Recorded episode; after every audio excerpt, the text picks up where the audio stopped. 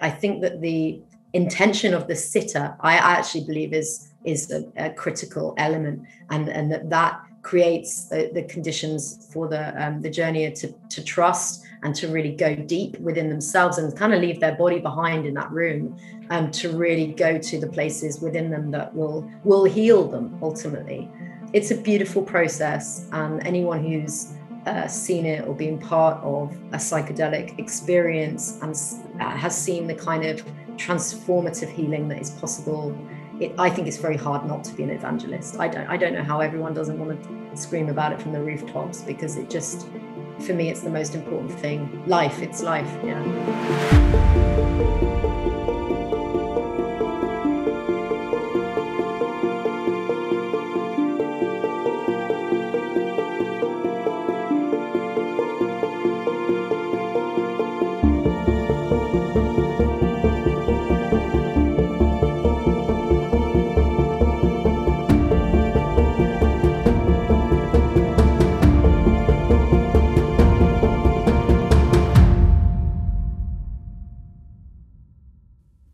Hi, everyone. Welcome to another episode of the Psychedelic Conversations podcast. Today, I have with me Tara Austin. She is the applied behavioral science, science practitioner and also a consultant partner with Ogilvy. Ogilvy. Ogilvy. Ogilvy. Ogilvy. Ogilvy. That's right. And she's also a psychedelic evangelist. She's in the UK. So I'm really excited actually to be able to speak to somebody from the UK. So welcome, Tara. Excited to have you. And um, can we begin with a little bit of your background? This is traditionally what we do on this podcast, just to give a context to our listeners to get to know you a little bit. And then what are the projects that you're working on currently? Then we'll take it from there, if that's okay. Yep, absolutely. Sure. So um, my background, you, you, said you mentioned I'm an applied behavioral science practitioner, uh, and that's pretty. It's a pretty new field.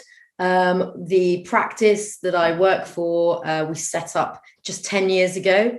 Um, and we are the UK's kind of private sector equivalent of what's often called in government the nudge unit. Uh, the behavioral insights team that was set up uh, under David Cameron in the UK to help people uh, do things like fill in their tax return on time or insulate their loft or um, you know, quit smoking, uh, lots of tricky behavioral briefs that the government found that the answer wasn't necessarily to uh, use financial incentives, sticks and carrots, fines weren't working, or um, you know, people just weren't doing what they were meant to do. Even even giving people tax breaks, they still weren't doing what they should be doing um, how do you get them to uh, overcome those challenges? And the nudge unit was established uh, in, in, response to that, and, and really following actually from uh, the Obama administration, uh, which Cass Sunstein uh, was working into. And Sunstein and a man called Richard Thaler wrote a book called Nudge. Uh, Thaler has since won the Nobel Prize, as has a man called Daniel Kahneman. and between them all, they sort of gave birth to this field of behavioral science uh, looking at human beings not as just rational actors, but as individuals that are really shaped by um, our subconscious uh, motivations, many of which come from our evolved history as a species and that we're not necessarily um, conscious of. Um, and sometimes they don't seem to make sense to us, the ways that we behave, um, but they are, yeah, highly evolved responses. And, and so my job is to apply all of this thinking about how the how the brain works into um, into for, for clients. And often that's the government. Uh, so we do work with government as well. So we do a lot of work around getting people to recycle. Uh, we've recently um, just i'll give you an example of the kind of work that we do. We've created a uh, calendar um, for ramadan uh, the Ramadan Rihla, which is a sort of relates to a kind of spiritual journey, and it's for children. And it's this little kind of sticker calendar where if you do good tasks during uh, Ramadan, you you populate the calendar and you fill it up. And um, and some of those tasks relate to food waste and making sure that you're eating your leftovers or you're uh, doing the right behaviors around uh, Ramadan. And so uh, it's a kind of very oblique uh, way of getting uh, looking to nudge people towards the behavior that we want to see without kind of forcing them to do things um, encouraging them in the right ways And yes, we work for for uh, lots of stuff on recycling for the government, things like getting people to use condoms, even tricky behavioral briefs. But also, we work for the private sector as well. Uh, I'm doing some work at the moment on uh, nicotine and trying to get people off those terrible cigarettes and into um, other nicotine products that are not going to kill them. Um, so, nicotine pouches, things like that. Um, and that probably brings me into the world of psychoactives um, because that's my that's my day job. And and Ogilvy is a big advertising network. And before I worked for the behavioral science practice when we set it up 10 years ago I, I worked in the advertising business um, on big big brands and businesses all over the world Unilever's your Coca-Colas. I did all of that. Um, but for the last 10 years I've specialized. And now um, most recently um, alongside my work at Ogilvy I um, campaigns consultant for the Conservative Drug Policy Reform Group, um, which is a, a, lobby group uh, set up to try and bring out about drug policy reform within this government, within this administration. We have a Conservative administration here in the UK at the moment. Um, and I have created a campaign um, with the CDPRG, uh, as it's snappily called. Um, and that's kind of what brought me into your orbit, I think. So I've created a campaign for psilocybin access rights because uh, psychedelic medicines are uh, my life's work, I think is probably the answer. Wow, that's wonderful. Thank you for sharing with us. Now, uh, I think it's great to open a window here. Since you are the, for me in the UK, that's why I was following you on LinkedIn and um, and uh, this conversation is very important for us, especially uh, for the future of this podcast, because um, UK, I read in an article that UK is preparing to be the hub for, uh, um, you know, in the science of uh, psychedelics. So they're becoming the leaders in the field of the Renaissance. And obviously, um, you doing this and pushing the uh, rights to psilocybin therapy, I think it's a great time now. And it would be something we look back in a few years later and think, oh my God, these are the foundations, these are the roots that was all planted or seeds that were planted. And now, could you give us a little overview what you're seeing in the UK as someone qualified to, to speak on this? It would be amazing to hear your uh, views. Well, um, what we're seeing in the UK is in the UK, we at the moment have very uh, rigid, inappropriate uh, policies around uh, psychedelic medicines.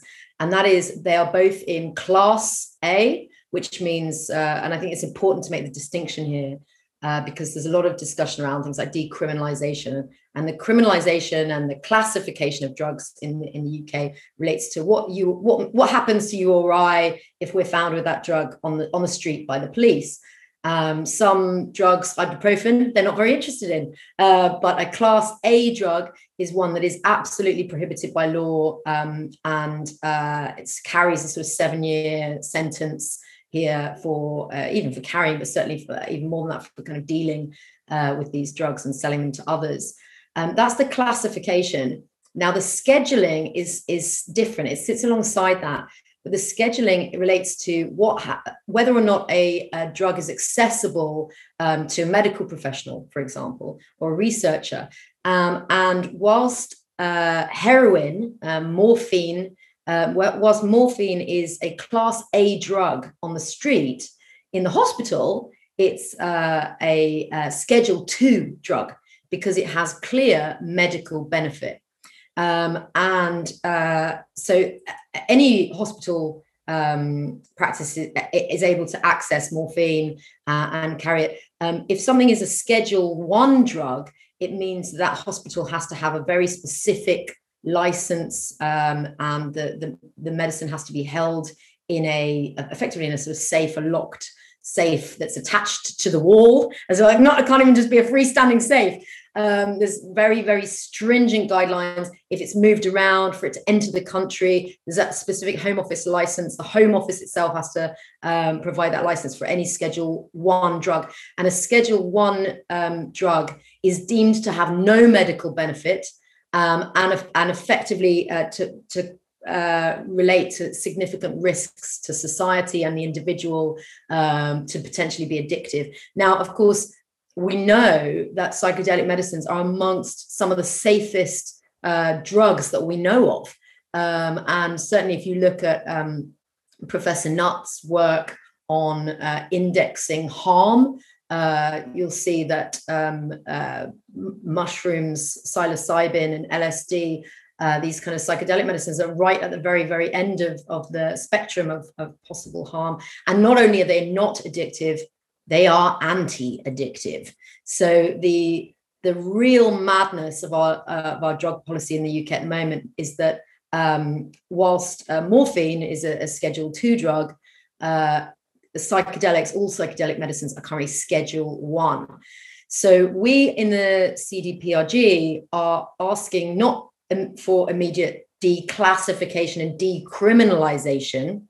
What we're asking for is rescheduling uh, because the rescheduling will allow medical professionals and researchers to access these medicines um, at less expense because there's just a, an awful lot of expense involved in researching at the moment. And that's why sample sizes for many of the studies in the, in the UK are not big enough. They're not as big as they should be uh, because of that expense.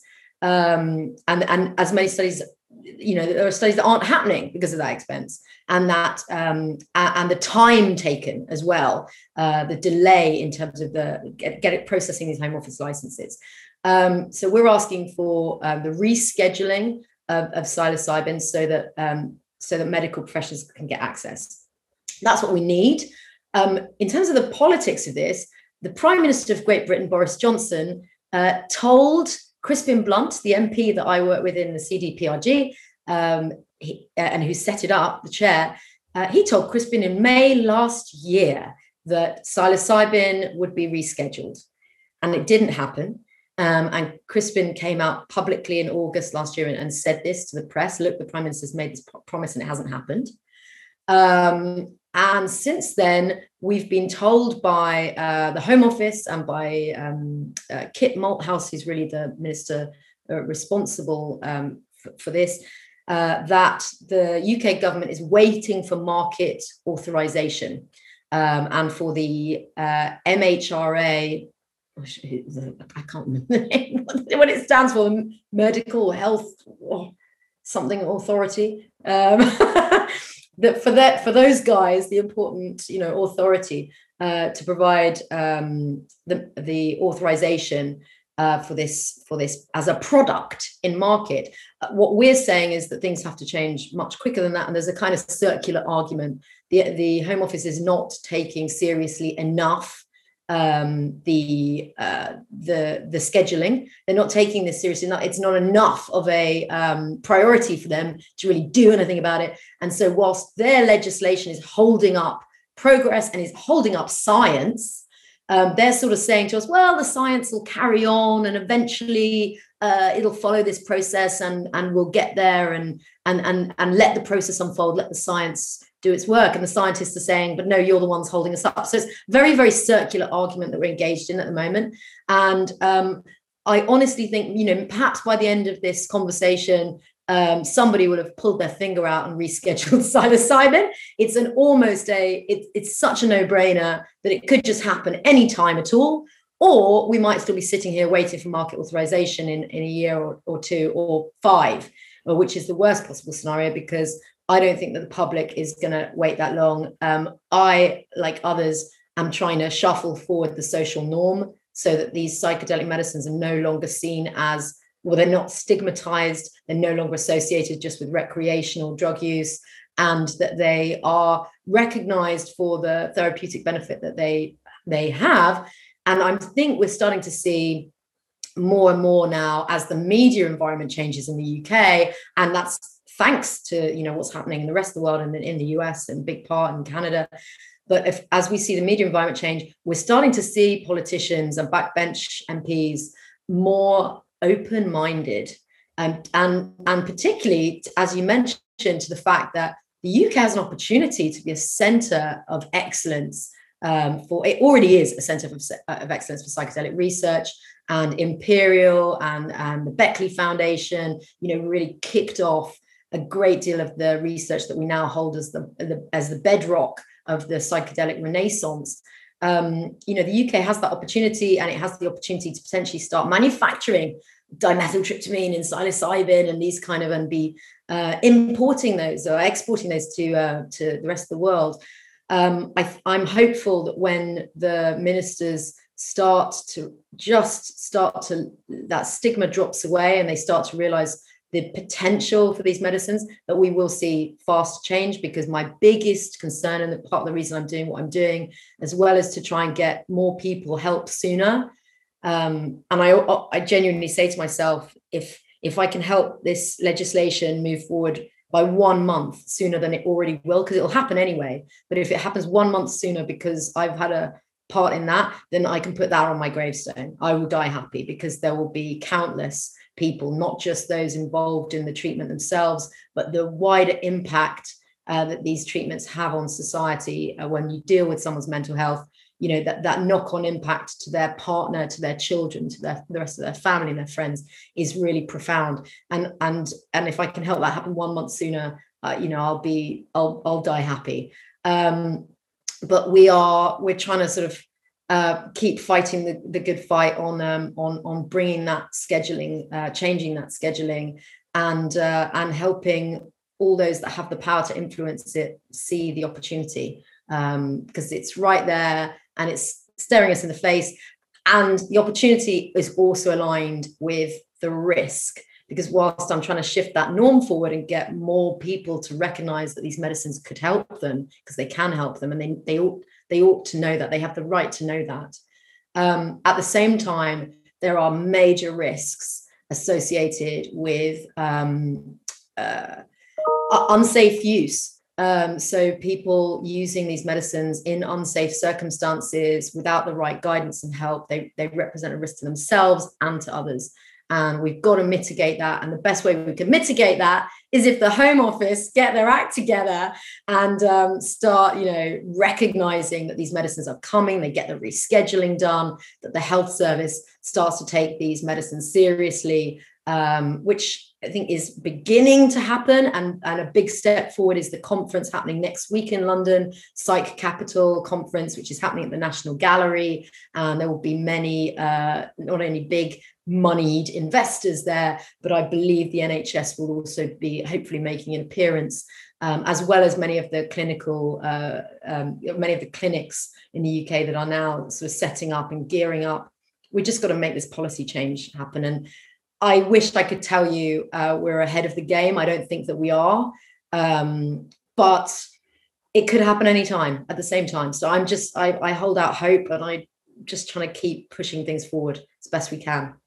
Beautiful. Thank you so I'm much. Sorry, I, I do on. I told you I'm an evangelist, and um, you know, give me a platform, an opportunity to talk about my favorite subjects, and I, I will talk. I'm afraid, but I hear you. I think a lot of the people who has seen the the uh, potential. They feel really passionate about this subject so i understand that.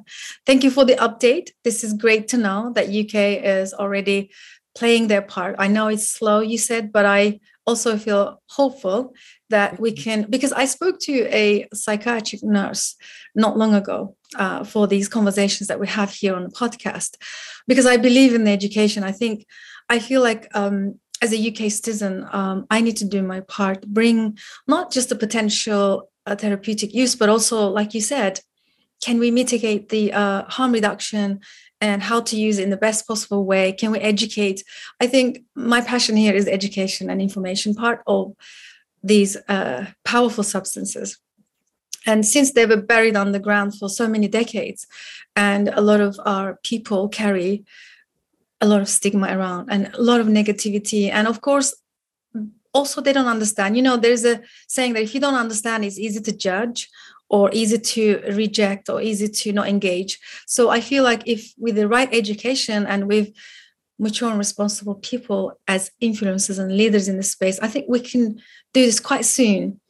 And um, just yeah, I think it's yeah. science, not stigma. That's that's my little catchphrase at the moment, as well as you know, our mm-hmm. campaign is for psilocybin access rights. We call it PAR, P A R, psilocybin access rights. Uh, unfortunately, psilocybin begins with a P, as you know, which is a bit awkward. Uh, but the PAR campaign, we call it, Um, and this is this is what we're asking for. We're asking for access. We're asking for access for those who need it, and we and we demand this as a right.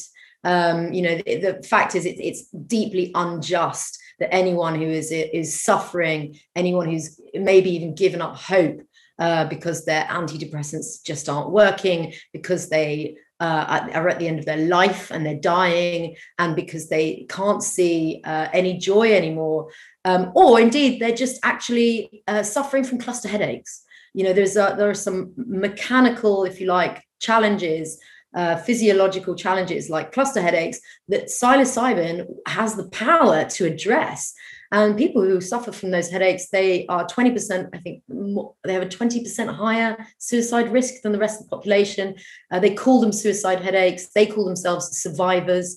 Um, and yet the, the chair of the Cluster Busters Association in the UK, she says, I've never even got a parking ticket in my life and the drug laws here make what i'm doing uh, it make me a criminal uh, just for trying to save myself from these headaches you know it's wrong that these various different use cases whether it's depression anxiety addiction um, all the way through to those cluster headaches um, it's deeply wrong that people are denied these medicines, which is why we like to talk about rights, access rights, psilocybin access rights.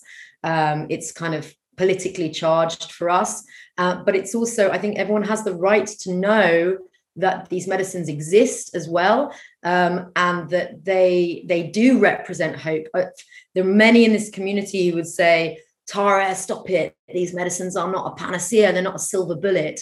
And uh, to them, I, I say, there is, of course, there's no silver bullet. The mind, the brain is the most complex object in the known universe. There's no way that one thing uh, addresses absolutely everything for absolutely everyone. And I'm not saying that's the case. Um, I'm saying that I think that particularly when it comes to mental health, the biggest, the best tool that we have in our arsenal is hope, and that these medicines represent that hope for people who have often given up um, or really challenged there. Um, they certainly represent hope. There's a lot more research that we can do, but the science is strong and we need to follow the science, not stigma. Um, one of my colleagues earlier used the phrase that I love. I said, This is a penicillin moment. And I, it, that's the truth. It is a penicillin moment. Psychedelic medicines are not a panacea and they're powerful and they need to be used appropriately and not abused and not um, used, you know, uh, in ways that can actually traumatize people. You know, I'm very conscious of that. Um, they need to be used carefully, um, but they are powerful tools for healing, and, and we've got to um, we've got to acknowledge that in the same way that penicillin doesn't solve everything, but my God, uh, the millions of people, the millions of lives saved by penicillin, also a fungus, by the way, another in the fungal family there. Um, it won the war. I hadn't realized that until recently that penicillin helped uh, the Allies win the war. Um, but really, penicillin was a breakthrough, and this is what this drug uh, offers as well. Um, and I, am surprised I said drug then, because I, I, am almost uh, incapable of saying that. But um, these medicines, these psychedelic medicines, and specifically psilocybin, which is our the one that we're really pushing for, um, on the basis that the others will fall in behind, um, and that psilocybin um, strategically represents the the greatest um, uh, clinical use potentially. It's the easiest to sort of manage at the moment in, in terms of the dosing and, and that kind of the experience itself. Um, anyone who's who's ever worked with lsd will know that the, the, the unreliability of how long that experience can last means that not many therapists are going to be all too keen on, on working with it um, but psilocybin does represent um, great opportunity and hope for for millions upon millions of people in the UK and worldwide. Um, so anything that you and your community can do to help us with psilocybin access rights, even just starting to use that language. Um, like I said, we call it the PAR campaign, uh, PAR, but um, anything that anyone can do, um, writing to their MP in the UK, um, just beating the drum uh, shifting that social norm to science, not stigma, which is my other little hashtag that I'm very fond of. Mm-hmm. That's brilliant. Thank you for sharing that also. One thing that I wanted to say before we can move on um, one of the facilitators that I speak to a lot, and she's a curandera for ayahuasca. She facilitates mm-hmm. ayahuasca.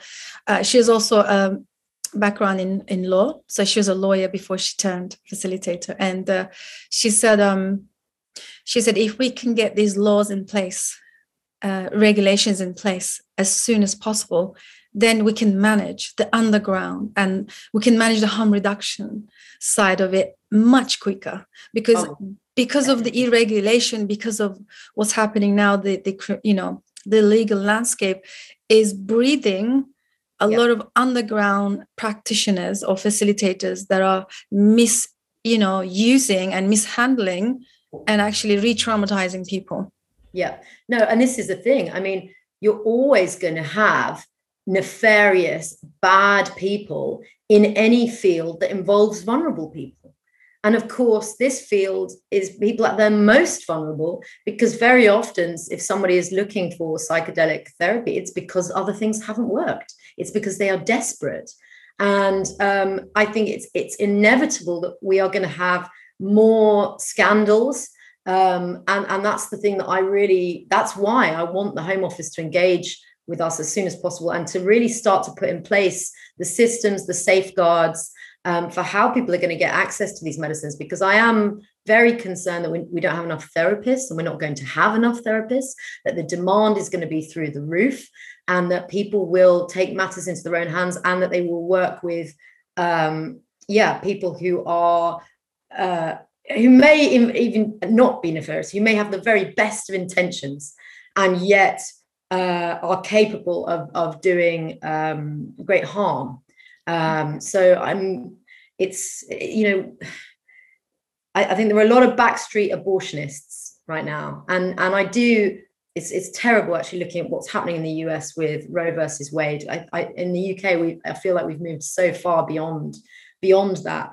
Um, but I, I often liken um, psychedelic uh, use today for therapeutic purposes as uh, very similar to um, uh, um, when when people are asking, uh, you know, ha- have have you done this illegal thing? It's I, I say to them, it's, it's that's a bit like asking me if I if I'm um, an abortionist in 1965 um, if I've had an abortion in 1965, if I'm a homosexual in 1966, um, you know, these moments just before the law changed, right? Um, because that's what we're going to see. And um, and at the moment, uh, the nature of criminalizing this behavior ne- necessarily brings all kinds of um, bad and misguided people into this space. We need regulation. We need to bring the light.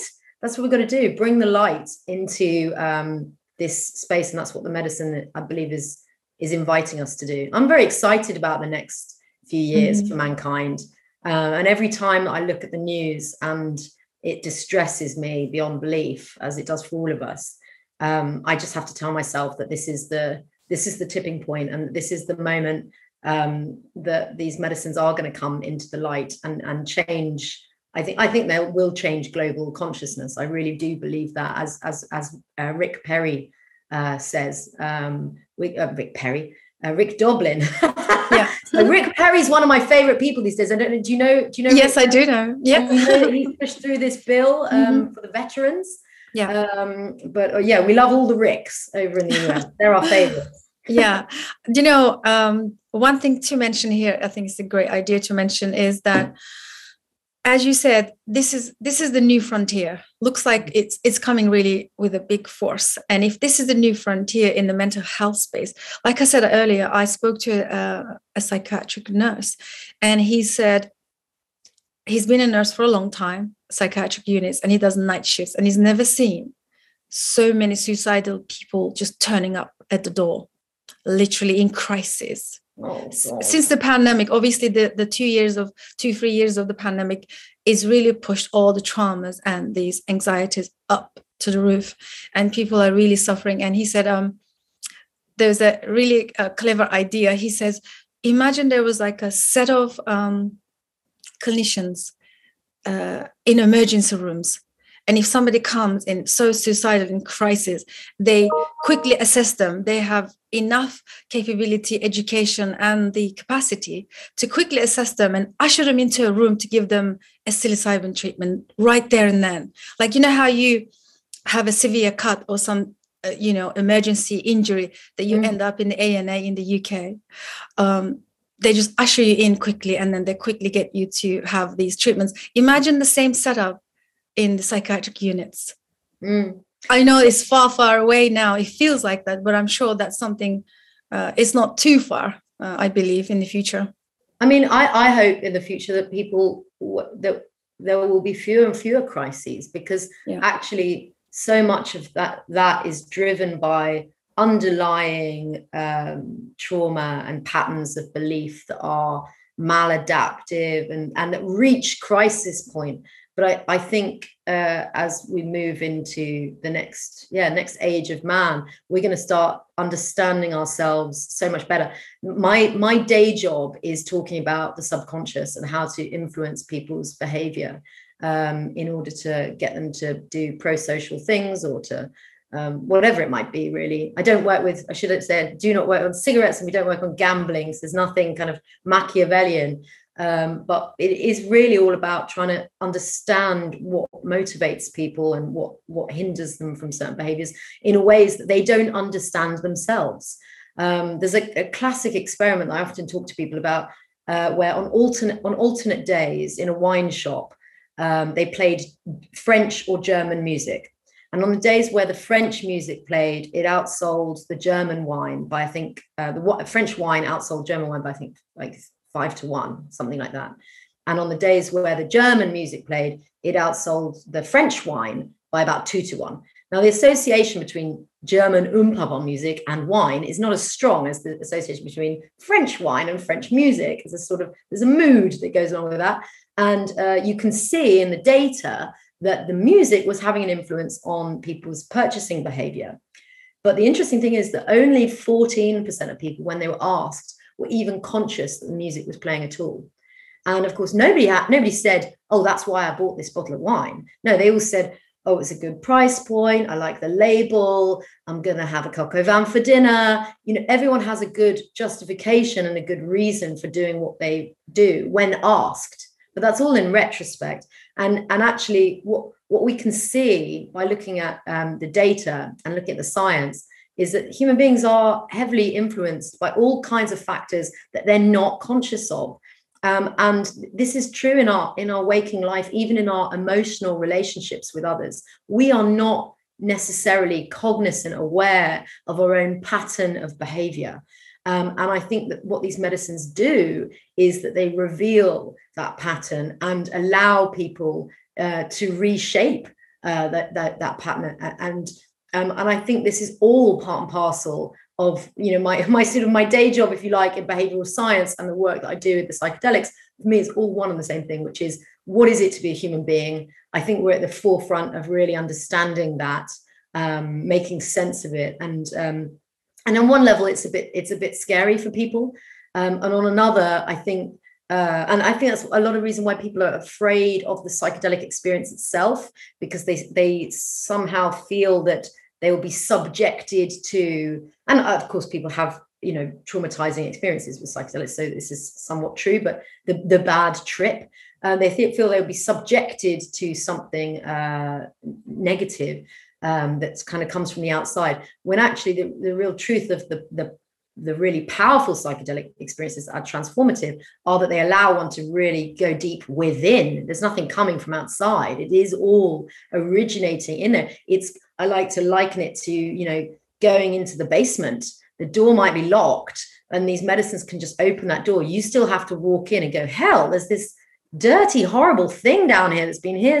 It stinks. It's stinking out the whole house. And I need to get rid of it. And psychedelic medicines allow you to go to that place, um, uh, you know, to, to turn the light on in the cellar, uh, to bring the light, because quite often people's, even people's traumatic memories of their childhood uh, sometimes when they visit them and they actually go there, they find out it was not really as bad as they thought. Maybe everyone involved was just a human being. Maybe everyone involved uh, in this terrible uh, event that happened when I was a child actually didn't really mean uh, for me to take on board this feelings of guilt or this feelings of you know whatever it might be this trauma that I've I've I've carried with me. And uh, and maybe it was all okay. And maybe it is all okay. And maybe I just need to throw out that dirty rotten fish in the basement that smell it stinking out my house.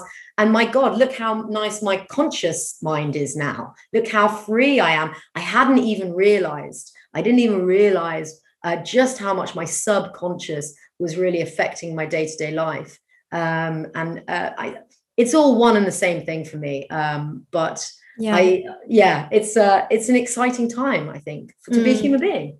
It's also it's beautiful intersection that you have. It's like you are doing your day job but it's very similar to psychedelic processes. Like you are focusing on the human subconscious or unconscious.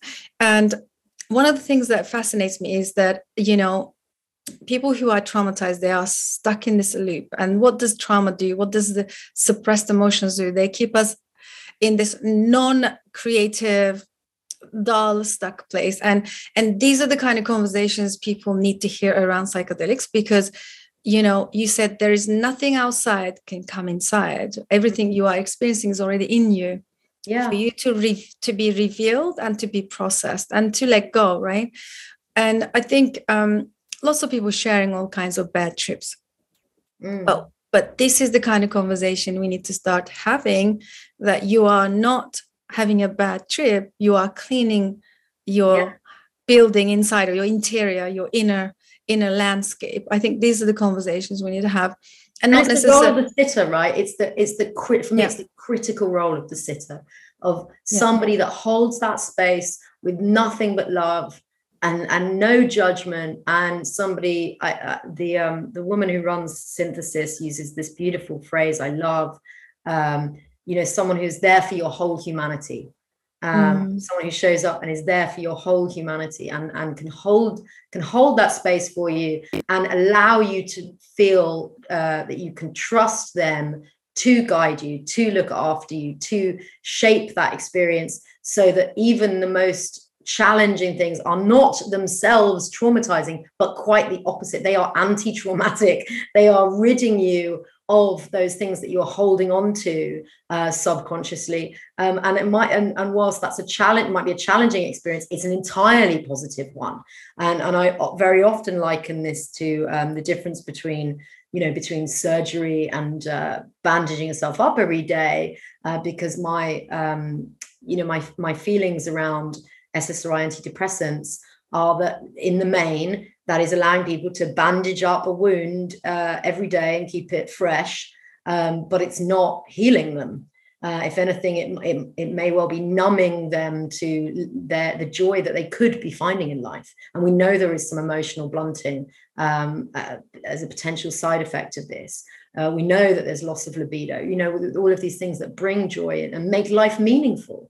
Um, mm-hmm. You know, if, if if antidepressants are just but like making you productive and not not necessarily feeling all of those things then they might serve a purpose but i would rather take the surgery and say okay well this is not going to be fun. I'm not going to enjoy this necessarily but it's going to get in there get out the stuff that is poisoning me that is bad for me that is causing me pain and it's going to take it out sew it up and i'm going to do that with a professional. I'm going to have by my side somebody um, my, my, mother um, t- talks about sitters as um, psychedelic midwives um, because they are um, it's psychedelic midwifery you're there to uh, reduce the pain and reassure on the process um, and um, you get to share in the joy. But ultimately, you're not doing the work as the sitter. It is really all about that person in the chair or in the on the in the bed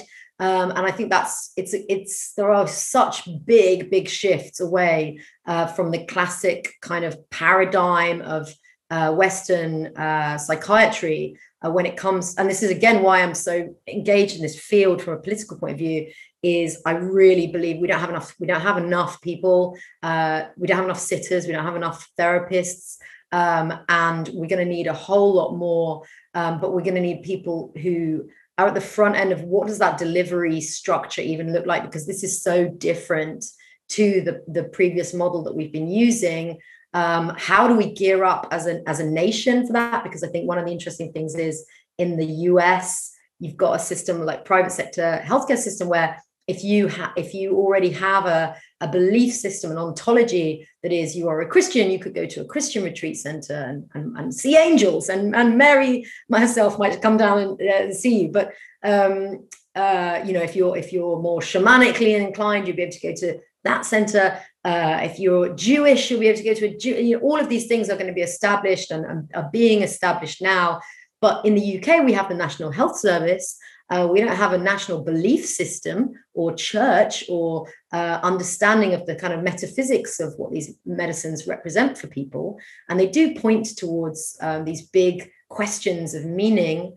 Um, so we're also going to need to train a, a generation of, of guides and sitters who are more willing than current psychiatrists to talk about metaphysics with with the people that are going through that process because um, people want when they when they go through the psychedelic process they need to be able to talk about the meaning of life afterwards and what they've experienced and whether it points towards um, some a, a, a, something that is outside of themselves for example um, that they've maybe not ever had access to before something very very spiritual uh, we're going to need therapists who are comfortable having those kinds of conversations. And we're also going to need therapists who are comfortable with the fact that, again, it's the midwifery. You're not the one necessarily doing the work. Uh, the work is, is done by the, um, by the patient or the journeyer. Um, you are just there to create the conditions. Um, and uh, I think that's also we're going to need a whole new generation of therapists and sitters guides i'm not even sure what the right language is yet um, that that are trained to to deliver that. And and like i say to deliver it with love because I, I think the i think the missing ingredient uh, in in the uh, therapeutic journey and we we always talk about the set and the setting around the uh, around the dosage itself making sure you've got the right mindset and intentions and ex- expectations also making sure that the environment the setting is right. But I, I think that the intention of the sitter i actually believe is is a, a critical element and and that that creates the, the conditions for the um, the journey to to trust and to really go deep within themselves and kind of leave their body behind in that room um, to really go to the places within them that will will heal them ultimately. And uh, so there's a really it's a beautiful process and anyone who's uh, seen it or been part of um, a psychedelic experience and uh, has seen the kind of transformative healing that is possible. It, i think it's very hard not to be an evangelist. I don't i don't know how everyone doesn't want to scream about it from the rooftops because it just for me it's the most important thing. Life it's life yeah. Wow it's very powerful. Thank you so much for sharing all that you did. Three things highlighted for me here while i was listening to you. One of them is that you said we're going to need a new generation of therapists who are willing to go into these kind of um, therapy modalities. And the the old one the old modality is where usually the psychologist or the therapist doing all the work and taking away the undesired feelings from the person rather than allowing the person to actually immerse in it have that surgery and and find their way back into their joy and healing. And uh, obviously now i'm thinking um, and also the therapists themselves they don't need to do this right? They don't need to do it in a traditional setting they don't need to do their own work. They mm-hmm. could just stick to the structural therapy model because this is my background and i really understand this. Uh, they can just sit in a chair and not really do their own work in order to help anybody. And then mm-hmm. as we know, the traditional methods can also create codependency for this reason. And one of the things that I wanted to move away from the traditional therapy is because I just cannot bear the idea of someone seeing a therapist for five years, 10 years. Mm. It shouldn't mm-hmm. take that. It should, that's a lifetime. Mm. It shouldn't take that long. And of course, now uh, we need to look at this as a new modality where now therapists needs to come on board doing their own. There is a really great um, psychedelic education platform. I think they are based in the US and Netherlands as well and uh, the representative uh, person said in order to become a sitter or a psychedelic therapist the therapist they need to also have minimum of free sessions themselves so that mm. they can clear out their own work or stuff or that needs mm-hmm. to be mm-hmm. released and i think this is great meaning that you know they need to have a hands-on and they need to have that personal experience in order to help others this is a very new modality that we're going to be entering into which is exciting very new and i mm-hmm. also think one of the critical elements of this is because uh, I, I also believe I don't believe integration goes on forever. Not not at least not between the therapist, the sitter, and the journeyer. Um, I think integration it goes on forever for me, but you, you like as the individual, you take that responsibility onto yourself and you take it away from the the therapist so that you're not in therapy for 5, 10, 15, 20 however many years, um, you take that responsibility back after that that initial process of integration. I don't believe that integration happens forever and there are there are those in the in the field already you know this is already a question i do think though that that, the community um, and when i say i take that integration onto myself rather than just between me and a therapist i think one of the um, one of the things that's also going to change is looking at the role of community in our ongoing spiritual life. And when I say spiritual life, I mean, for me, these medicines are sacred. Um, but I think for for anyone, no matter what they their kind of their belief system or ontology, um, they they represent something very meaningful, and that's why they are that's why they are sacred for me. That, that's the language I use. But they they represent something very very deeply meaningful, the meaning of life and what brings joy to life again when it has has gone. And even those who are uh, really sort of very much uh, atheistic individuals who um, have psychedelic experiences and come out the other side and, and, and maintain that they are they are still atheists.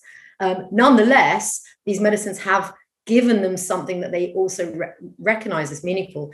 Um, I, I think that for for all of us, no matter what our ontology, I think that the integration following is probably going to look that there are going to be more community-based integration systems that are that allow you to hold on to the experience and to that meaningful uh, quality um, and that those those circles are probably going to look more like in terms of delivery um, they're probably going to look more like aa or um, church than they do look like anything in our current uh, mental health uh, you know um, uh, packages in the uk so I, I, do believe that within the NHS and um, and and as a nation, we're going to have to start looking at that, that those kind of community-based integration um, environments and, and, and circles um, that can help people stay where they want to be.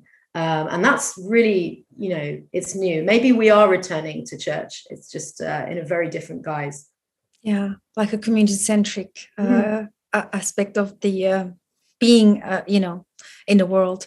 Uh, I also like the group processes by the way i'm so passionate about having these experiences in a group setting where it's safe and container is safe and everybody explores their own work and there is no judgment there is mm. you know it's it's great um, tara it's been an absolute pleasure. Thank you so much. As we're coming to the end of our conversation i've got to ask you mm-hmm. a couple of things. One what can we do immediately right now as individuals to bring more of these conversations? Or what can we do to push this uh, forward so that it, it can be available for a lot of people that actually need it?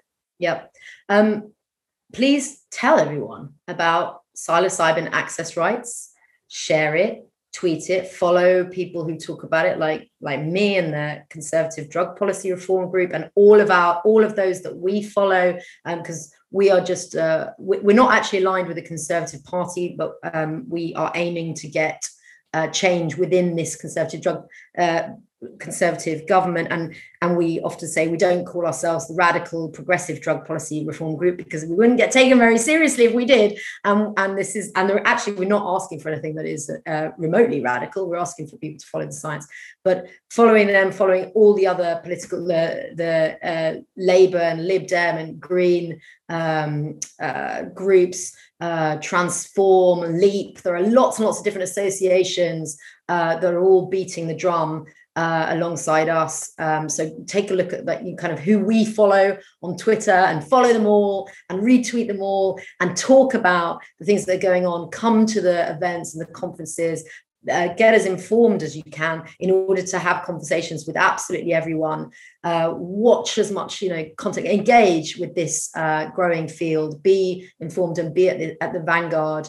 Um, you can also, and the, a great thing to do is write to your MP. Uh, we've produced these um, postcards. If you ever run into me, I'll probably try and give you one um, that uh, are addressed. Uh, or like auto addressed to your MP. If you write them a letter, you sign it, you date it, you put your address on it, and you say to them, What are you doing? Um, to try and get uh, psilocybin access rights for people. What do you, you know, you, do you understand? Uh, and we have a wealth of data on our website as to how powerful these medicines are and what, what they represent.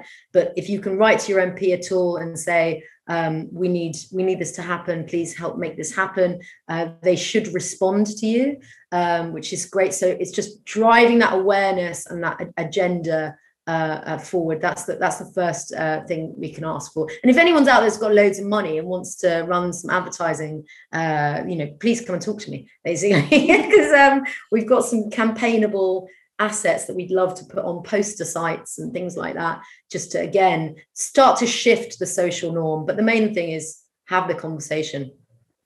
That's beautiful. Thank you so much. Any last closing words of wisdom that you'd like to share with our listeners? Hmm. I think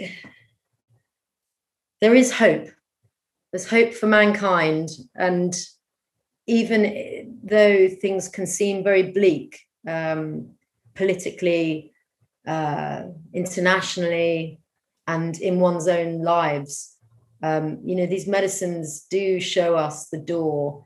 And um, and for anyone that you know that is suffering, um, even if they are not willing to um, really engage with it, uh, tr- try and have the conversation.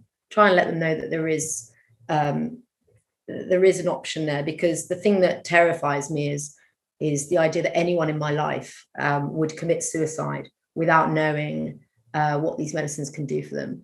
And so, uh, if there's anyone in, in your life that you think is even vaguely at some point in risk at risk of that. Let them know uh, that before they think of dreaming of doing anything like that that they must explore the options. If not here in the uk then in other jurisdictions um, but that there are options and that there is hope and that joy can return even if it seems lost. Beautiful. Thank you so much Thank you. And thank you for being here with us today. And uh, we'll add all of your links and your information in the show notes Fabulous. so that our listeners can connect with you, follow you, and support you and support the PAR campaign. Thank you very and, much. Thank you. Yeah, absolutely. Um, that's the least we can do. And keep having these conversations, bring more education, more informed, so that people can take informed uh, actions. Bring the light. Science, yeah. not stigma. I, I said someone the other day, we're all Illuminati now. I said I, I said someone I should start the Illuminati party uh, where we just take all of the symbols of the old elite and the eye and the third eye, you know, and we should just take those symbols and use them for uh, for science and to show that, that the world has uh, has moved on. That's yeah, yeah, great. Come join the Illuminati party. That's what you do.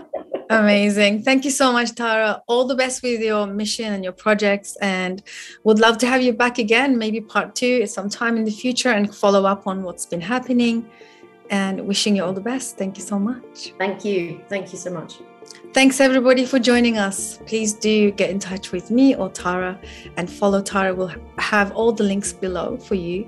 And um, yeah, comment below. Keep the conversation going. And I'll see you guys on the next one. Bye for now. Much love.